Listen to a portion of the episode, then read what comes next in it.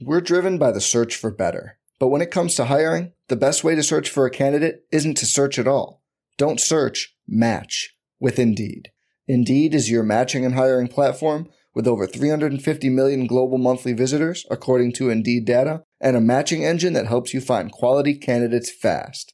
Leveraging over 140 million qualifications and preferences every day, Indeed's matching engine is constantly learning from your preferences Join more than 3.5 million businesses worldwide that use Indeed to hire great talent fast. And listeners of this show will get a $75 sponsored job credit to get your jobs more visibility at Indeed.com slash BlueWire.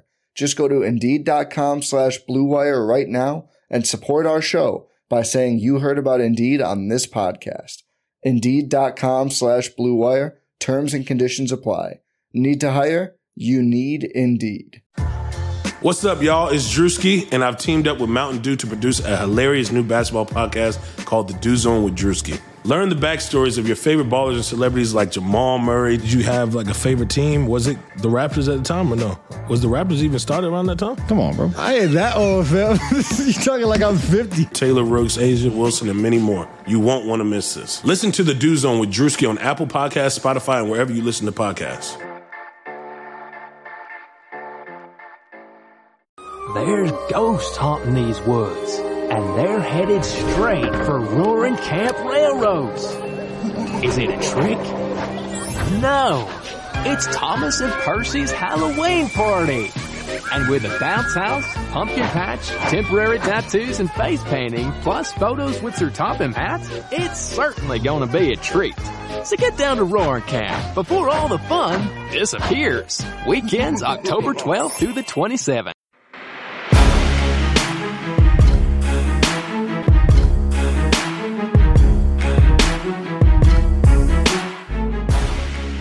Hello everyone, welcome back to RotoViz Overtime on RotoViz Radio, brought to you by MyBookie and the FFPC. As always, my name is Colin Kelly. You can follow me on Twitter at Overtime Ireland, and I'm joined once again by my co-host, Mr. Sean Siegele. Sean, it was a big week in the NFL. There's lots of stuff, I guess, that has been talked to a lot of times so far over this week. Uh, reactionary uh, you know, kind of information. And we're not really going to talk too much about it in today's show. We're going to try and focus on the future, what's happening uh, coming forward here with the draft season. But obviously, it's uh, very hard to look past, obviously, the major news that has happened with Andrew Luck and then Lamar Miller and Josh Gordon, possible reinstatement. So there's a lot of things this week. But before we jump into that, Sean, how's things this week? Uh, I guess in the heart of draft season, well and truly. Well, this is the best time of year. Curtis and I had a main event draft last Friday night, and that was a blast. It's it's always fun to do these big drafts, and certainly uh, if you haven't done one with a co-owner and had that sort of back and forth as you're going through the draft, getting to talk through the players, getting to enjoy the countdown in each round to your guy to see if he will make it. Uh, that camaraderie and exchange of information there uh, really makes it even a lot more fun experience. So I would recommend that if you're considering doing a draft with a co-owner, uh, definitely take the plunge. You'll have you'll have a blast.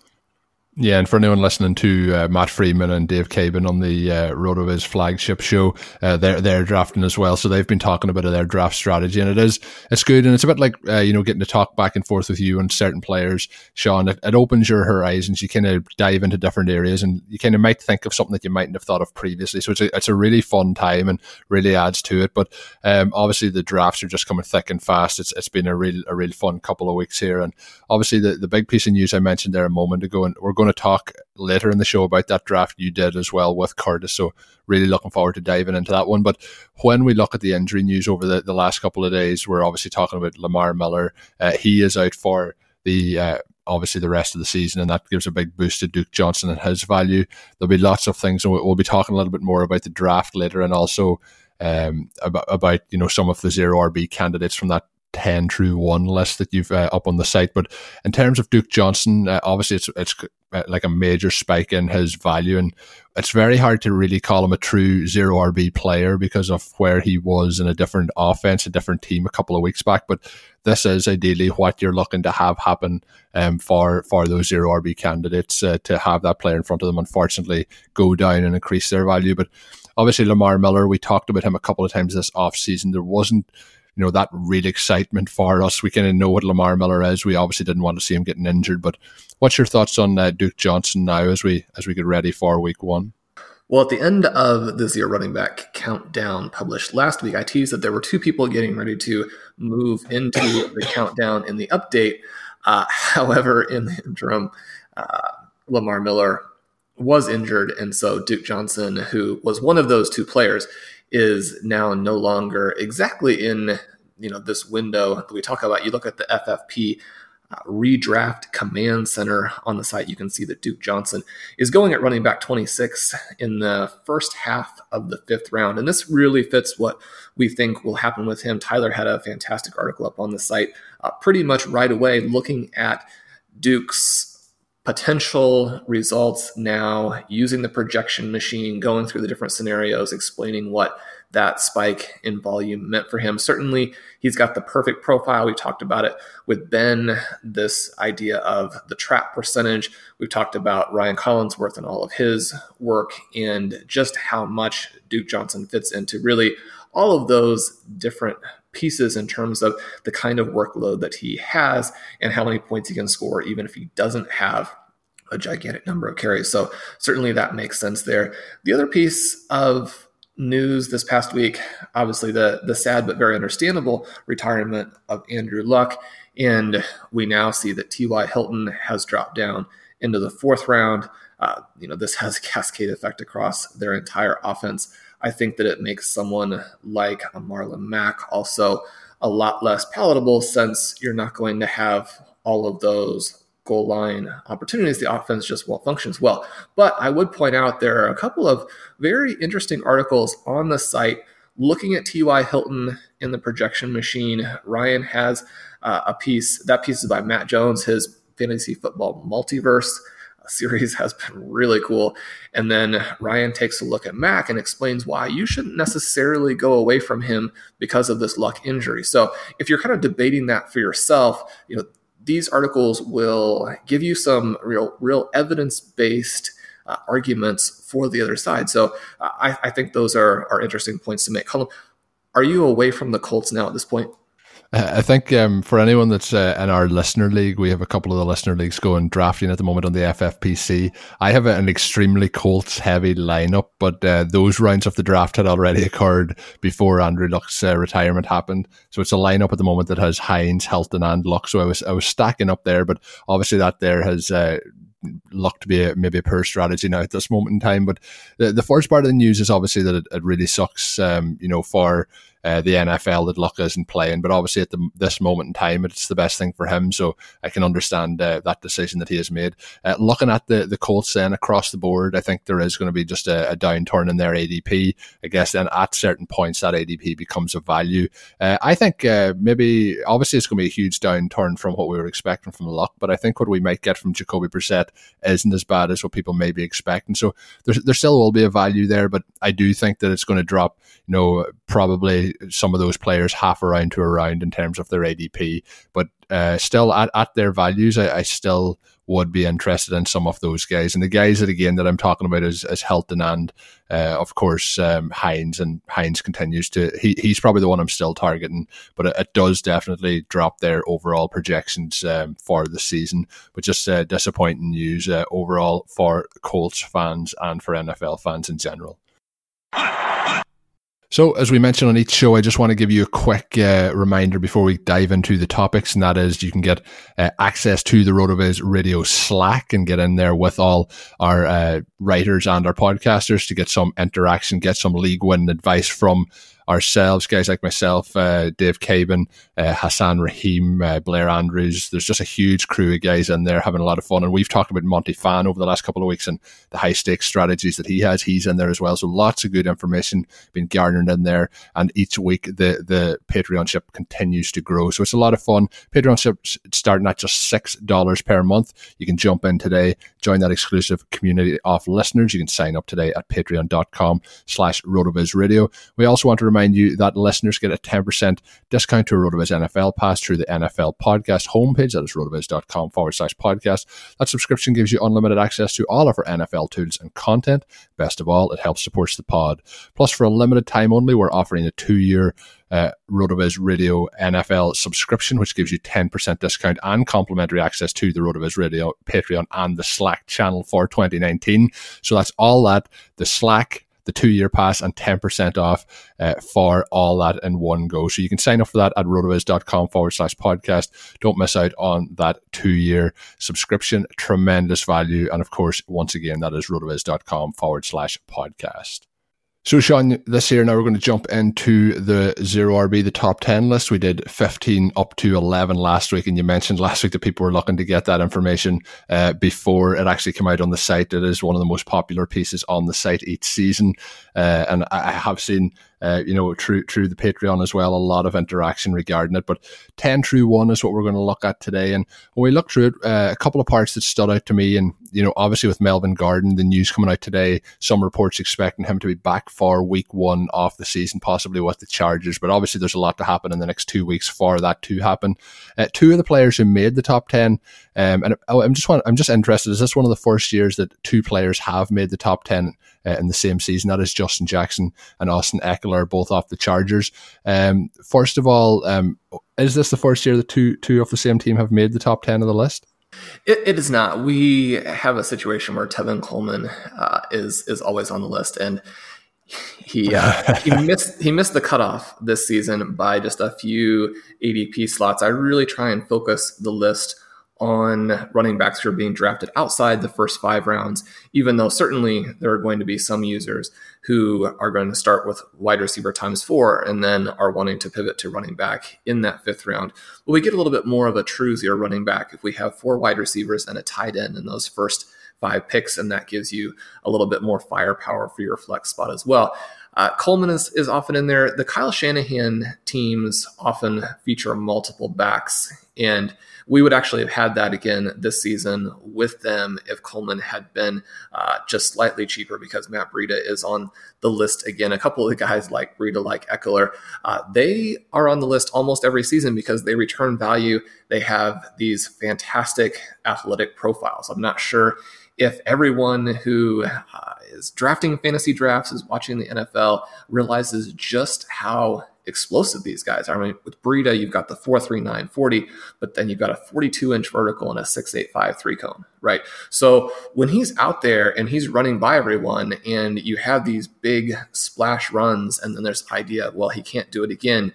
You know, no one goes out there and has uh, you know 40 50 yard runs two three times a game but one of the things that we've seen with players like a barry sanders or players like a chris johnson players like a jamaal charles is that you can do this more than once you can continue to make explosive plays if you are that level of athlete now Breida is not quite the Tyreek Hill level. He's not the Tyreek Hill of running backs, but he is this freakish athlete. And so he will remain on the list until he's in this clear uh, starting role and is actually being drafted, you know, in those first three or four rounds.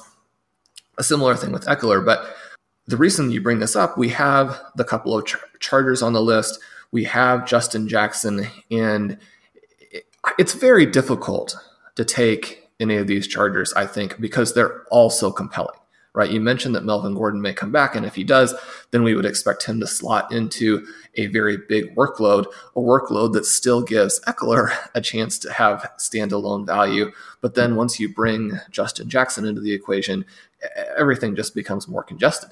And the reason that Jackson is on that list, the reason he's interesting to us, is that his physical comps, right? You pull up Christian McCaffrey in the Combine Explorer, and you see that his number two physical comp is Justin Jackson you pull up Justin Jackson in the box score scout, and that way you're looking at production and athleticism. You find that his number one comp is Aaron Jones. You go back and you look through his collegiate rushing profile, and you find that he's even more productive than someone like a Philip Lindsay. And that production was one of the reasons why we liked Lindsay, right? I mean, Lindsay is a guy who was a, a, a, massive workhorse in college, a very, very good college back who was also really fast right? Someone who actually has an NFL profile, not someone who should have been undrafted. Well, Justin Jackson, you start to look at all of these different things and, and you're asking yourself, how did he fall to where he was in the draft? And then you can start to understand why the Chargers are not budging on Melvin Gordon because with Ekeler, with Justin Jackson, I mean, they already have one of the more stacked backfields in the NFL. So I like both of those guys. They're both on the list. It does get tricky because when you're starting to look at different scenarios and how things would fall out and where the value would come from, you can easily see it with a Duke Johnson, right? Lamar Miller goes down, and all of a sudden, even once they bring someone in, and they probably will bring someone in to sort of soak up a few of those very, very low value touches. But Duke Johnson, very straightforward where his points are going to come from. Both on a full season basis and a game by game basis, it becomes a little bit more tricky with these Chargers, especially if we have Gordon back. So hopefully this will break out in a situation where everyone's happy. Uh, I'm a big Melvin Gordon fan, and it would be kind of cool to see him go to one of these teams that actually needs a running back and to free up these athletic stars behind him. Yeah, I agree with that as well. But I think probably the thing that happens is we see him back with the Chargers, and then we have a situation where these two guys are just shuffled down a little bit. Now, what, what ideally I would have seen at the start of the offseason would have been a situation where we had Gordon in place, and then at the moment, obviously, you have somebody like Ekeler going in the sixth round. You know, he's then into that kind of 10th to 11th round range, and then you have Justin Jackson going in kind of the 16th, 17th round range, which makes them much more palatable. Uh, out of the two, I've always liked Ekeler. Ekeler's kind of before Hines came along last season, Ekeler was that same guy for me. Matt Breida's in that category of players who I always just like to target. But Justin Jackson um, is probably out of the two the one I like least, but in terms of their current value is the one I like most, if that makes sense, in terms of the ADP. In terms of where you're drafting them, is it Jackson that probably is ending up on more rosters for you than Ekeler? Uh, he is, although both of these players, well, I think they're fantastic values, and I have them on the list because if they come to you in the spot in a draft where you're looking for a running back and they're the top running back on your board, you should definitely strike. For me, they, they it just doesn't sync up quite that way in drafts. And so these are two of the backs who are on the list who I have a lot of ownership in in Dynasty and certainly am looking to select if it shakes out properly, but it's been a little bit more difficult for the reasons that you're saying. They are uh, better picks a little bit later because uh, at this point they're probably overvalued from the perspective of Le'Veon Bell holding out all season last year, which Gordon has certainly threatened to make this a very serious holdout. But for both him and for Ezekiel Elliott, it just really doesn't make sense. And so in order for that to happen, we would need to see them follow Bell's plan all the way to the point of it not making sense, which it didn't make sense for Bell. It doesn't make sense for them.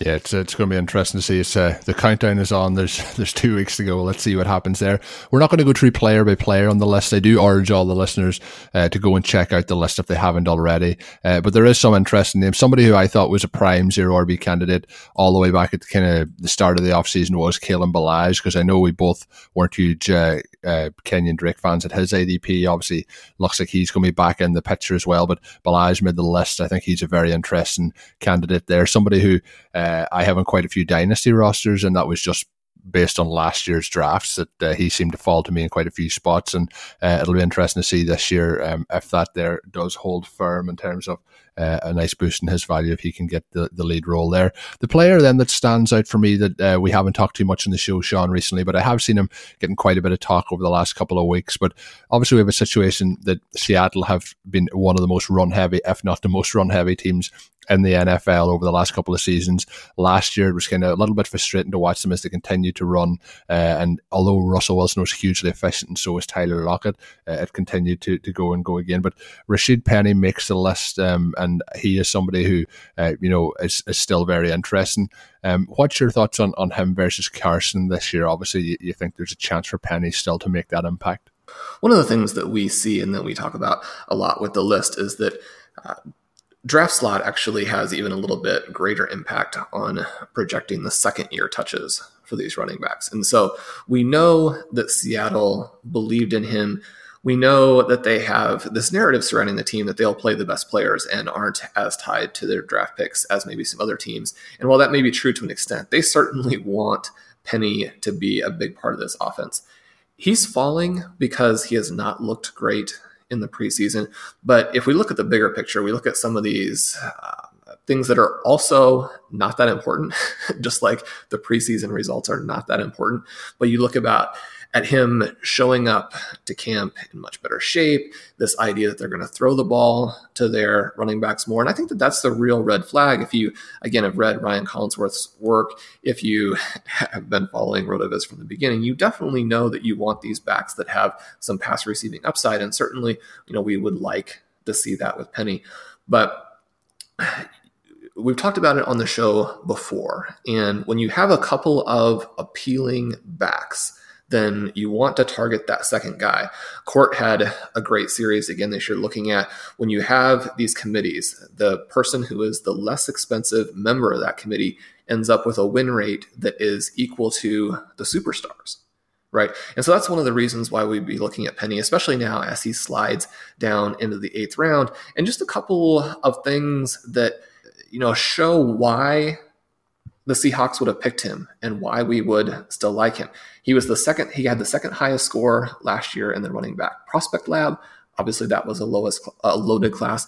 He had the second best score in the backfield dominator rating among the elite prospects. He had impressive kick return production, which is an undervalued prospect indicator. He led that class in college in the last year with uh, in terms of the number of rushes of 40 plus yards. So we can see that explosion, right? And then the box score scout gave two of his three closest comps are Melvin Gordon and Trent Richardson. And one of the reasons I think this uh, is kind of interesting and kind of fun is that both of those players had very controversial rookie seasons. Now they were used more, and you could argue that they they failed more because they were given more chances to fail, and then they went in different directions with their career subsequent to that. Now I would suggest that those two players probably are actually a little bit better prospects than Penny. And certainly, even an elite prospect like Trent Richardson can wash out of the NFL. There are no guarantees, right? But when we're looking at the cost, when we're looking at the upside, and we're looking at what we historically see from these second year backs, I really like taking the risk on Penny in this area. Yeah, and I think it's gonna be it's gonna be interesting there as well. That's the thing with the the zero RB list. It's always intriguing because um, we're we're projecting you know as you mentioned a couple of weeks back, you're kind of projecting into week eight, week nine to see who can be that lead back. So always fascinating. Uh, as I mentioned a moment ago, I, I do urge the listeners to go and check out the list. The number one on that list, we're going to leave it open. Uh, if you do guess who it is, uh, hit me up on Twitter and let me know. But uh, you can see number one on the list if you head on over to rotoviz.com. Check out Sean's latest piece uh, looking at the zero RB list for 2019. And of course, uh, still one of the, the ways to go in all your drafts. And any, anyone that's in the, the listener league, they'll have seen it's amazing how far these running backs are falling in that listener league. It's almost like a wide receiver only league through six rounds. Uh, so it's been a fun fun experience to, to see with the listeners. And they're, they're all obviously reading Sean's stuff uh, and going full zero RB and, and those leagues. Uh, but let's uh, let's move along and uh, let's let's jump on to the next topic. Before we get to that next topic, I just want to let you know about one of our other partners over at MyBookie. It is a new season. One thing hasn't changed, and that's where we're putting down our money this season. MyBookie is the place to bet on football every weekend. MyBookie has better bonuses and more props than any other sportsbook period. This year, they are hosting the online handicapping super contest. First place is guaranteed to win at least $100,000. That's right, $100,000, and it costs just $100 to enter. All you got to do is pick your five NFL games each week against the spread and watch your team climb the leaderboard to grab a share off that huge cash prize. That's why MyBookie is the right play each and every week and each and every season. You bet, you win, they pay. They will also match your first deposit up to $1,000. That's right, they'll double that first deposit. Use the promo code RotoViz to activate the offer. Visit MyBookie online today. That's MyBookie. And don't forget to use the promo code RotoViz. Bet, when get paid. Hi, this is Scott Trout, CEO of the domestic litigation firm Cordell & Cordell. There are many life changes that can happen after divorce that make it difficult or impossible to uphold requirements of your divorce decree. The orders issued in a divorce are based on the facts presented at that time, but the circumstances used in issuing those orders can obviously change. If you feel a modification to your court orders might be necessary, talk to us at Cordell and Cordell. Contact CordellCordell.com, 1065 East Hillsdale Boulevard, Suite 310, Foster City, California, 94404. There's ghosts haunting these woods, and they're headed straight for Roaring Camp Railroads. Is it a trick? No, it's Thomas and Percy's Halloween party.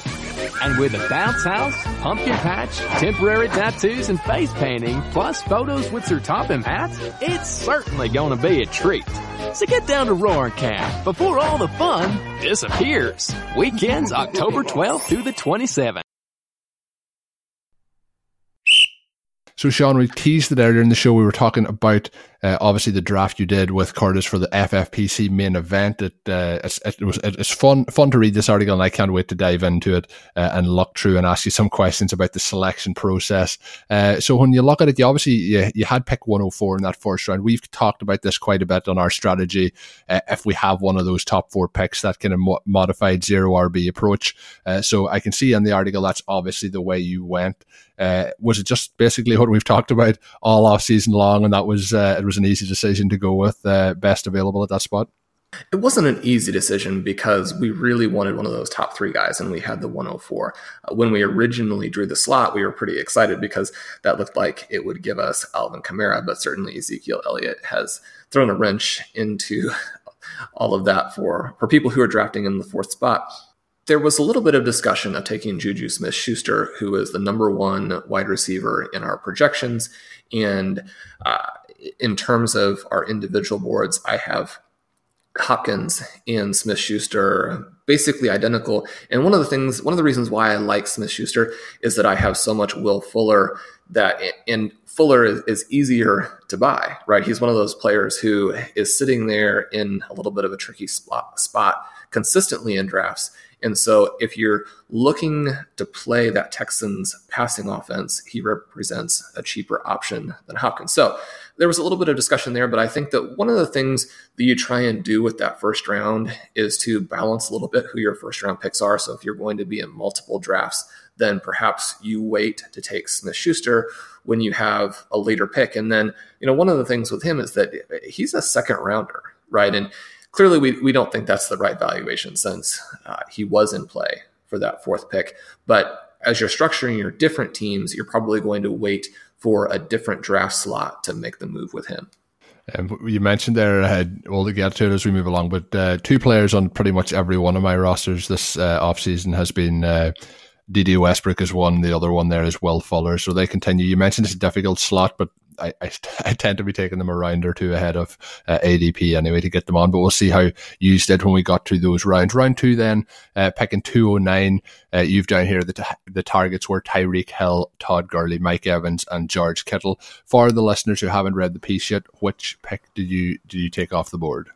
Well, Hill was much more of a very much just in case because we did not believe he would fall to that spot. The other three guys were more likely, and we were pretty sure that we would have a chance to select one of those three players. And uh, with just two picks to go before our selection, all three of them were still on the board. So we knew we were going to get one. At that point, Todd Gurley and Mike Evans then went. And so we did take Kittle. It was going to be a difficult choice if Evans had been there because he's a little bit more of our priority. Uh, Kate has an article on the site that's really cool talking about how Mike Evans is going to be the wide receiver one this year. Certainly believe that he is undervalued, should be going in that top half of the second round, maybe even the very bottom of the first round. But as the draft progressed, we were very happy that we got Kittle, especially in the tight end premium format. He allows you to have a just a league winning kind of player at the tight end position, which, you know, you don't have those from other guys. And then also it makes the rest of the draft much easier because you don't have to worry about reaching at tight end. You don't have to worry about tight end runs. You don't have to worry about using multiple valuable spots in order to have it covered. And so having Kittle here was a real advantage for the way the rest of the draft went. Yeah, it's it's it's a nice feeling when you get to a point in the draft where you have three picks that you have, and then there's two picks in front of you, so you're guaranteed to get one of them. What's not, and you you you were lucky you had the third option there. What's not nice is when it happens where you the two just come off the board and you only had two really targets at that point. But always nice when it falls the correct way. When you get into round three, then it's a quick wrap around back to three oh four. Um, so the targets and I know some of these have gone off the board in the meantime. We talked about Melvin Gordon a moment ago, but he you have him listed as a target. You have Rotoviz favorite Stefon Diggs and then Kerryon Johnson. So, what was the pick in round three? Well, these were three different types of players because Kerryon Johnson would give us a very running back heavy start, which certainly isn't the, the way that I traditionally like to approach the draft. You mentioned the listener leagues and you know how wide receiver heavy those are. I think that's the way to do it. The FFPC is a little bit more running back heavy. And if we went with that start, if we didn't like any of the wide receivers in that range, then we would probably have taken seven consecutive wide receivers to really fill out the rest of the roster in the first half of the draft there. But Kerryon has been moving up into the tail end of the second round, was no longer there. Melvin Gordon, uh, really that, you know, huge swing kind of pick. And because uh, again of the 11 weeks and really trying to get off to a fast start we decided not to go that route even though certainly if you put him with a david johnson then you would have those two elite running backs to really anchor your team.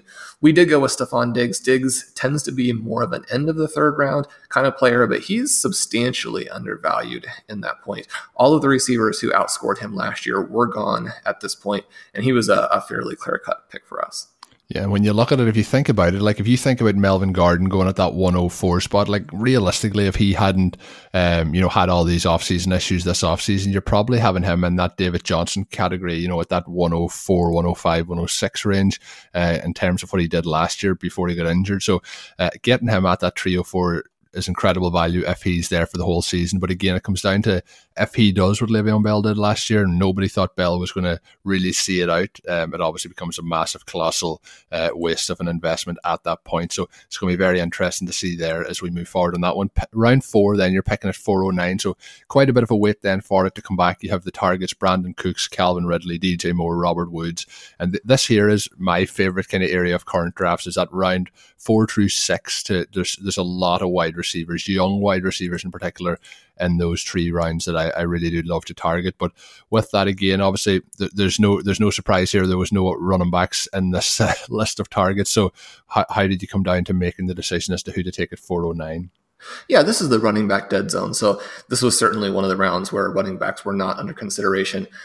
The we wanted to come out of the draft with one of the Rams receivers, and so a couple of the guys were in the conversation here. Brandin Cooks was going, and that really made our discussion down to Calvin Ridley versus DJ Moore. Uh, we've talked about those guys all season, and Curtis has done a really cool article that you've got to check out uh, that will sell you even more on DJ Moore. Uh, as a personal favorite, this was a a tricky selection Calvin Ridley is, is also the guy that I have on basically every team.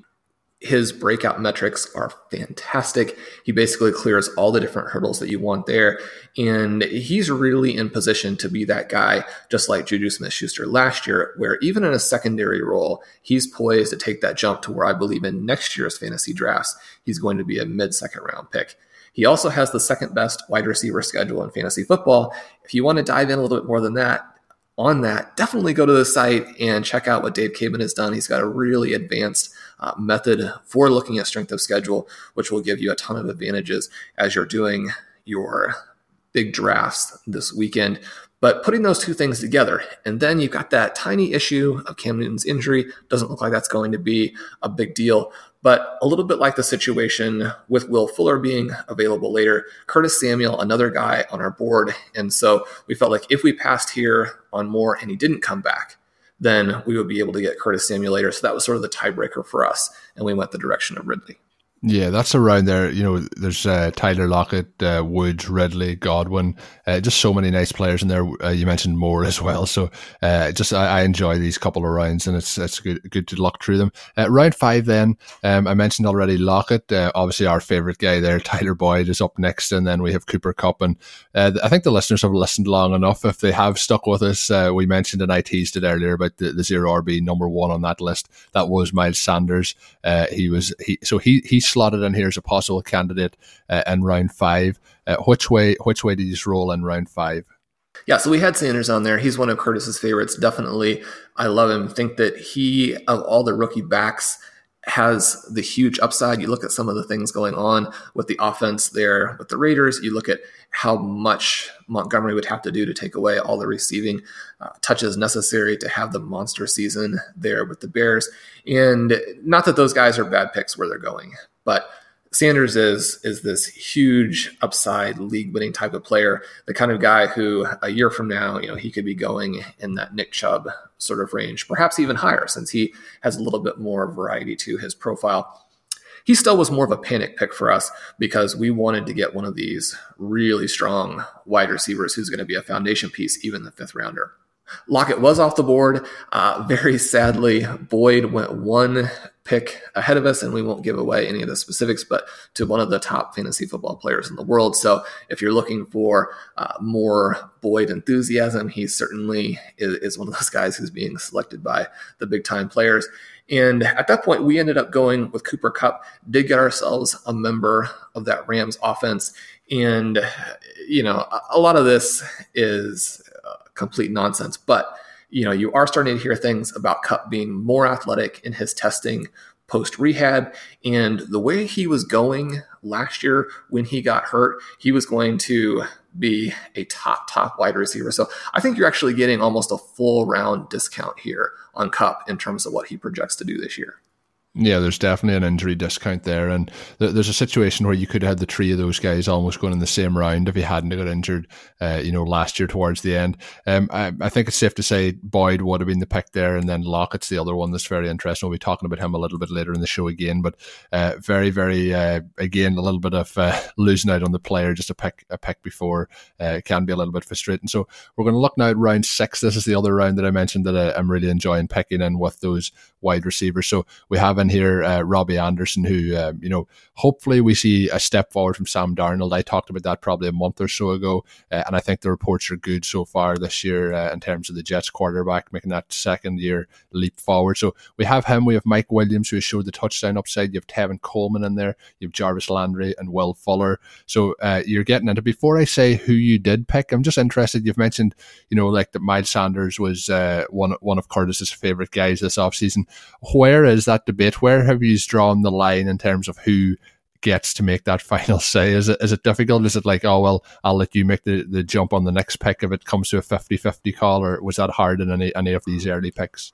It wasn't. We we've shared so much research during the course of the season and have enough similarities on our board. And we had discussed and prepared going in. We had a, you know these the set of guys that we wanted, and more or less had blacklisted, and it, it was only a, a couple of players, but blacklisted the person that either, you know, someone who Curtis definitely didn't want, then we weren't going to consider. Someone I definitely didn't want, we weren't going to consider. And so the people that we still had left, we loved as options.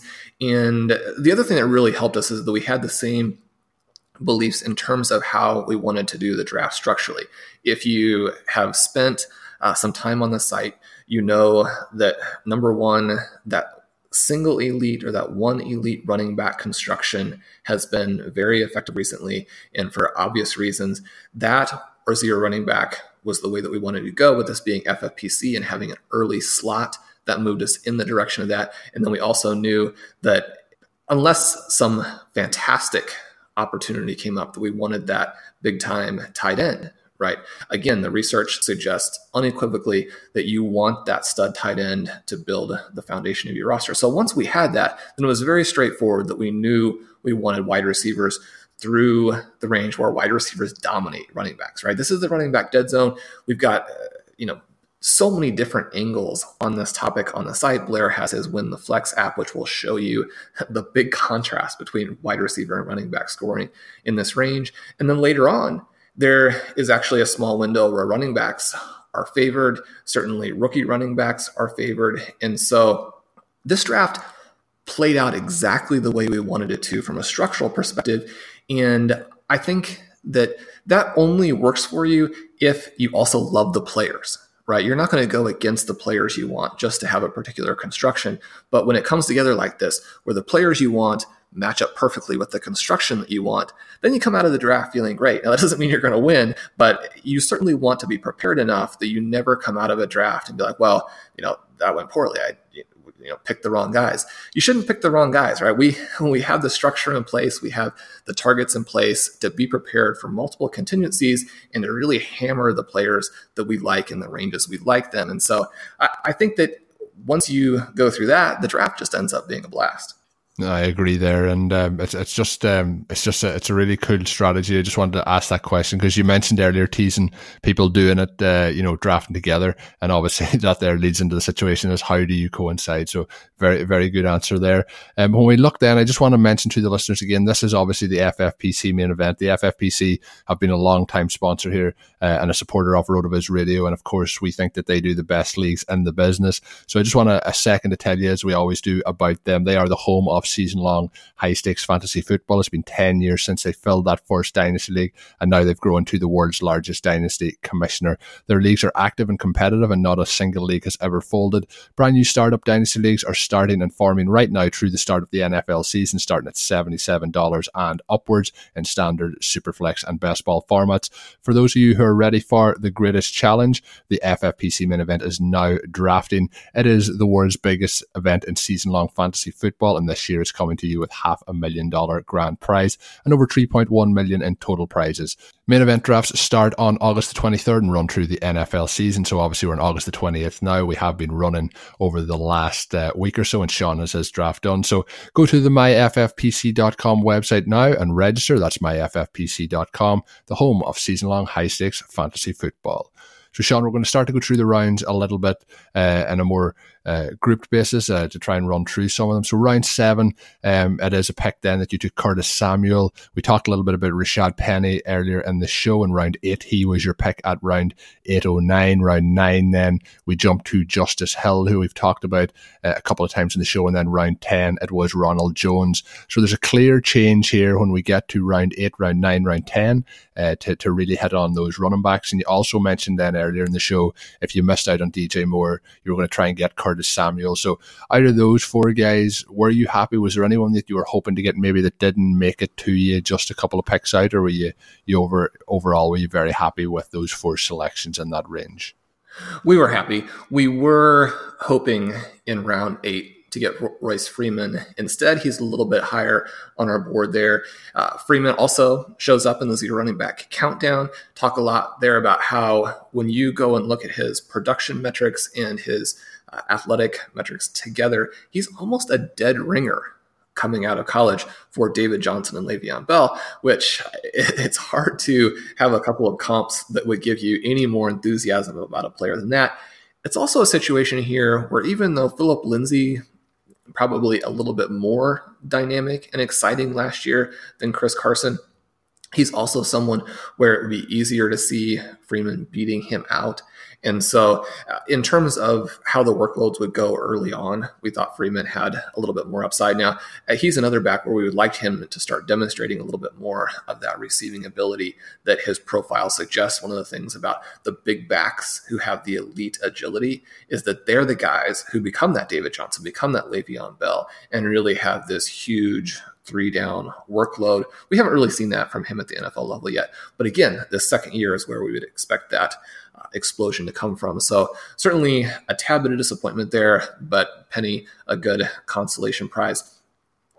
We discussed it a little bit already, but we're moving here into the running back window with Justice Hill, specifically the rookie running back window, where rookie running backs not only uh, do they outperform, do running backs outperform wide receivers in this range, but rookie running backs vastly outperform veteran running backs in this range. And so he's another guy that we love the explosion for and also love the schedule for there. So there were a lot of different reasons that we wanted him. And if this had been a two running back, three wide receiver, one flex league, we probably would not have been quite as running back heavy. We might have taken another wide receiver in the eighth round there. But with the two, two, and two format, we're just, we're not going running back heavy certainly. We're still looking at wide receivers as the preferred play in the flex position, but we do want to give ourselves some different outs. We want to give ourselves some flexibility so that if our roster does play out, that we have three or four star running backs in the end, you can slot both of those guys into the flex position if that's how your roster develops throughout the season. So, in terms of how running back heavy we were in that range, that helps to explain a little bit of the reason why. Yeah, and we're not finished with running backs yet. We've already talked about him uh, a little bit earlier in the show. Nyheim Hines was the next pick up at 11.04, a player there who, uh, you know, I, w- I would be really happy to, to jump on those rosters. Uh, another one that you mentioned who was in, in, consideration there was Justin Jackson. So obviously, uh, Hines then uh, becoming the pick. The other player in, in play there is Kyler Murray, who you were interested in having. Now, it's interesting to see then in the 12th round when we get through those picks uh, it is a case where Kyler Murray is the pick that comes back to you. So just jumping at the Kyler Murray, were you surprised at how much he lasted in terms of getting back to you uh, when you were thinking about him, you know, a, a, full round earlier in terms of, of getting him on the board? Not necessarily. This was a very tight draft with some of the biggest stars uh, in high stakes fantasy football. And so you would expect the quarterbacks to fall. Uh, this draft occurred right in that perfect window where he'd had that bad second preseason game and the much stronger, or at least not disastrous, uh, third preseason game that has sort of created a little bit of a floor for where he's falling in drafts. Hadn't happened yet. And so we were sitting in the perfect window to take him. And the way that our quarterback discussions fell out, we had talked a little bit about Baker Mayfield, uh, Curtis being from Ohio, having him as a huge uh, fan favorite. And then obviously Murray a little bit earlier than we ended up taking him. But, and this is, uh, you know, certainly a theme throughout all fantasy football analysis uh, for many years now, but we didn't think, especially in this loaded of a draft, that we could afford to take a quarterback until all of our priority running backs were off the board. And so uh, in round 11, we still had to go Hines. In round 12, we were looking at adding a second tight end. There's a very strong argument that we should have done that. But Murray was too fun to pass up here. When you're looking at the main event, you're looking to not only win your individual league, but you're looking to put yourself in position to win the $500,000, right? I mean, one person does have to win it. And the person who does will be somebody who has the super team and their starting lineup will be loaded right? And that's one of the reasons why we took Kittle early as well. Is you know it doesn't help if, if, you have the fantasy points on the bench. And so we wanted to make sure we had a little bit of that upside. And we hit quarterback a couple more times later to make sure we had some protection in case he just blows up. But into the round 12, it started to make sense to take a flyer on an exciting quarterback. Yeah, and what we're going to do as well is uh, I'm going to run through all of the rest of the picks, and then I have two questions to, to wrap up on the draft. So, round 13, we have Tre'Quan Smith. Then we have uh, man on the zero RB la- list last week, and that was Jalen Richard in the 14th round. Uh, then 15th round, in N'Keal Harry. Then 16th round, going quarterback again with Tom Brady. 17th round, Andy Isabella. And then 18th round again uh, to Sam Darnold. So, the two questions I have is obviously uh, you've gone there for two quarterbacks. I mentioned uh, Darnold earlier in the show. I think that's a, an extreme value there, getting him in that 18th round at 1809. But between uh, the three quarterbacks, obviously we've talked about the the premium kind of or the premier strategy in terms of best ball and the, the roster construction app. Uh, are you happy with uh, those those three quarterbacks that you did come away with in those kind of round 12 through round 18 spots? I am. Uh, Tom Brady in, in 16 illustrates why you, you just simply can't take a quarterback very early. Now that he's starting to get his receivers back, I think that passing offense is going to be explosive. He's going to score a ton of points and is a fairly safe play, even though in the past several years he has had some individual weeks that weren't that big in terms of the, the individual week scoring. And then Darnold, another potential breakout candidate. Blair's got a ton of awesome research up on the site about how that second year is the big year, especially for very young, especially for first round picks. And so, I mean, Darnold has mega breakout potential in this offense. You can make an argument that he should be the guy going in round 12 instead of Murray. And so, we wanted to have these guys on the roster, see what each of them looks like in week one. We'll almost certainly cut down to two, but even with quarterbacks being inexpensive, that doesn't mean they don't score a lot of points. You definitely want to go through and do the work to give yourself the opportunity to score at this position and to have some guys to match up and get the, the big plays in each week. If you're not sitting on a quarterback in your starting lineup each week who has the potential to that week score a ton of points, then you know again you're you're not getting your starting lineup maximized. And so that's one of the things we wanted to be very sure we did in these late rounds. Yeah, and I, I, I really think that, like I, you mentioned a good point there, and he could be in that 12th round. I, I think that come the end of the season, the, the likelihood is that he finishes as a top 12 quarterback. I, I am very excited to see the step forward from Sam Darnold this year, and uh, I'm nearly at the stage where I think I might be starting to get too excited about the about the Jets this this season.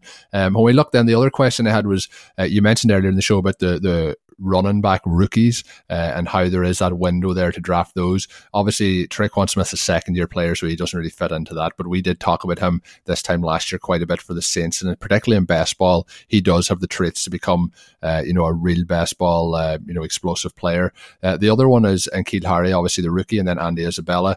Uh, so you've gone very, very young there at the wide receiver position. Uh, do you think there is some, uh, obviously in this case you did, but at that rookie wide receiver position, do you think those guys are starting to be overlooked and the, the value is uh, quite quite high on those guys? As you again, I keep coming back to it. Week seven, week eight, week nine, these guys, do you think could be those uh, leading targets and, and those offenses? Definitely, and you know, you look at sort of the progression of ADP for some of these rookies throughout the course of the offseason, where before we know where they're going to go, then people are are very uh, circumspect and you know don't want to shell out that really early pick when you know the person could turn out to be Hakeem Butler and be someone the NFL isn't nearly as high on. But then once we start to see, okay, the NFL does like these guys, their ADPs skyrocket and they start to get into the range where, especially in that first half of the season, it's going to be very difficult for them to pay off at ADP. But then, you know, once you have a situation with Harry, you have a situation with Isabella where both of them have either been injured or underwhelming in training camp, and then their ADP start to plummet again, and they move right back into that range where they will almost certainly outscore ADP. Now, the question is about roster construction, and will you have to make some moves before they start to be someone who's relevant for your particular team? Especially with Isabella, I think that's going to be the case for us. So when we do some moves here, even before the season starts with the first waiver wire opportunity, you know, he's someone who may have to be a cut and reacquire type of player, but with these guys who have the very strong profiles, you would expect them to have fantasy value in that second half of the season. And certainly once you get into the heavy buys, you get into that time period where there has been some attrition on your roster, you've got some injured players. Uh, some of these rookies, especially if the offense is functional, will start to look very very positive in terms of that last spot in your starting lineup. Certainly give you some flex options that will allow you to cover up for other injuries that have occurred along the way. So to get ready to wrap things up, Sean, in overtime this week, we're going to look a little bit at Tyler Lockett. Uh, Lockett is somebody who Stefan Leco, uh, listeners might know him from the college football show uh, that we do here on RotoViz Radio and also the baseball podcast. But uh, Stefan has a piece up about Tyler Lockett. The title is You Think You're High on Tyler Lockett, but you aren't high enough. And Lockett's been somebody I've loved for many years. Last year, it was efficiency that got him there. I wish there was a bit more of a target volume that could go behind that to just make him that next level uh, star. But we just we just have that situation where we're probably thinking that he's going to be at the same level last year. And the problem is repeating that efficiency could be very very difficult. But Lockett is a player who athletically uh, I've been a, a, fan of since he came into the league. Um, you know, a, a, quite a few years ago now. When you start to think about it, had an injury where he broke his ankle, came back uh, and uh, looked very very good last year. So, what's your thoughts on Tyler Lockett? Is he somebody who you think? Maybe uh, the fantasy industry isn't high enough on at this current moment. Again, I mentioned earlier in the show the, the perception of the, the Seahawks running the ball more than we would like them to do. Um, do you think that that has of probably come a little bit into our psychological uh, kind of evaluation then of some of these uh, players for the Seahawks? Well, number one, Stefan's article is awesome. You should definitely go and check that out. You will come away with Lockett on your priority target list and uh, someone that you're looking to lock down in every league. Lockett, it's difficult again to imagine a scenario where he just flat out fails, but in terms of returning value, when you compare him to the players he's going against, like you mentioned, you've got an offense that does not want to pass the ball. You've got an offense that doesn't have anyone else unless Metcalf is very quickly what people hope him to be. Doesn't have anyone else to worry the defense. You've got a player who's been a little bit more of a vertical receiver. You've got a player who is clearly a well above average receiver, but we've seen enough of his career that it's much less likely that he's a true star, right? That he's going to be someone where a year from now he would be a tail end of the first round type of player. And I think in this range, for me, I still want to be targeting those kinds of guys. Uh, even half a round later than he's going, he becomes someone that I think you would want to buy everywhere. But he's in a, a, tricky place for me where Tyler Lockett is always one of those guys I've loved. I mean, he's a K State guy, you know, just down the road from Kansas City. Um, you know, can he pay off? Is he the best choice with how high he's going? I, I think for me, that's a little bit of a trickier question. Yeah, the, the part is the 10 touchdowns last season. And, you know, last season was uh, 70 targets. So he's had 69, 66, 71, and 70 targets uh, in his career. I just, if we could see some more passing in this offense and he could get to that 90 to 100 target range, I think then he becomes uh, like just a, a, superstar in this offense. But I think he's capped. And I just wish they would take the, the leash off Russell Wilson a bit and let him, let him throw the ball a little bit more. We'll see what the Seahawks do. But uh, it's, it's a great article. Go check that out up on the site. And that's going to do it for today's edition of the show. As always, do check out the Patreon page. It's a lot of fun. I mentioned earlier in the show, 10% discount and Patreon access for those guys who sign up for the, the two two year pass with the 10% discount at rotoviz.com forward slash podcast. And of course, uh, until we're back with another show, I'm Colin Kelly. Follow me on Twitter at Over Tomorrow. My co host is Sean Siegel. And until we're back with the next one, have a good one. Thank you for listening to Overtime on RotoViz Radio. Please rate and review the RotoViz Radio podcast on iTunes or your favorite podcast app. You can contact us via email at rotovizradio at gmail.com. Follow us on Twitter at RotoViz Radio. And remember, you can always support the pod by subscribing to RotoViz at a 30% discount through the RotoViz Radio homepage, rotoviz.com forward slash podcast. There's ghosts haunting these woods, and they're headed straight for Roaring Camp Railroads. Is it a trick? No. It's Thomas and Percy's Halloween party. And with a bounce house, pumpkin patch, temporary tattoos, and face painting, plus photos with Sir Topham hats, it's certainly gonna be a treat. So get down to Roaring Camp before all the fun disappears. Weekends October 12th through the 27th. There's ghosts haunting these woods, and they're headed straight for Roaring Camp Railroads. Is it a trick? No. It's Thomas and Percy's Halloween party. And with a bounce house, pumpkin patch, temporary tattoos, and face painting, plus photos with Sir Topham hats, it's certainly gonna be a treat. So get down to Roaring Camp before all the fun disappears. Weekends October 12th through the 27th.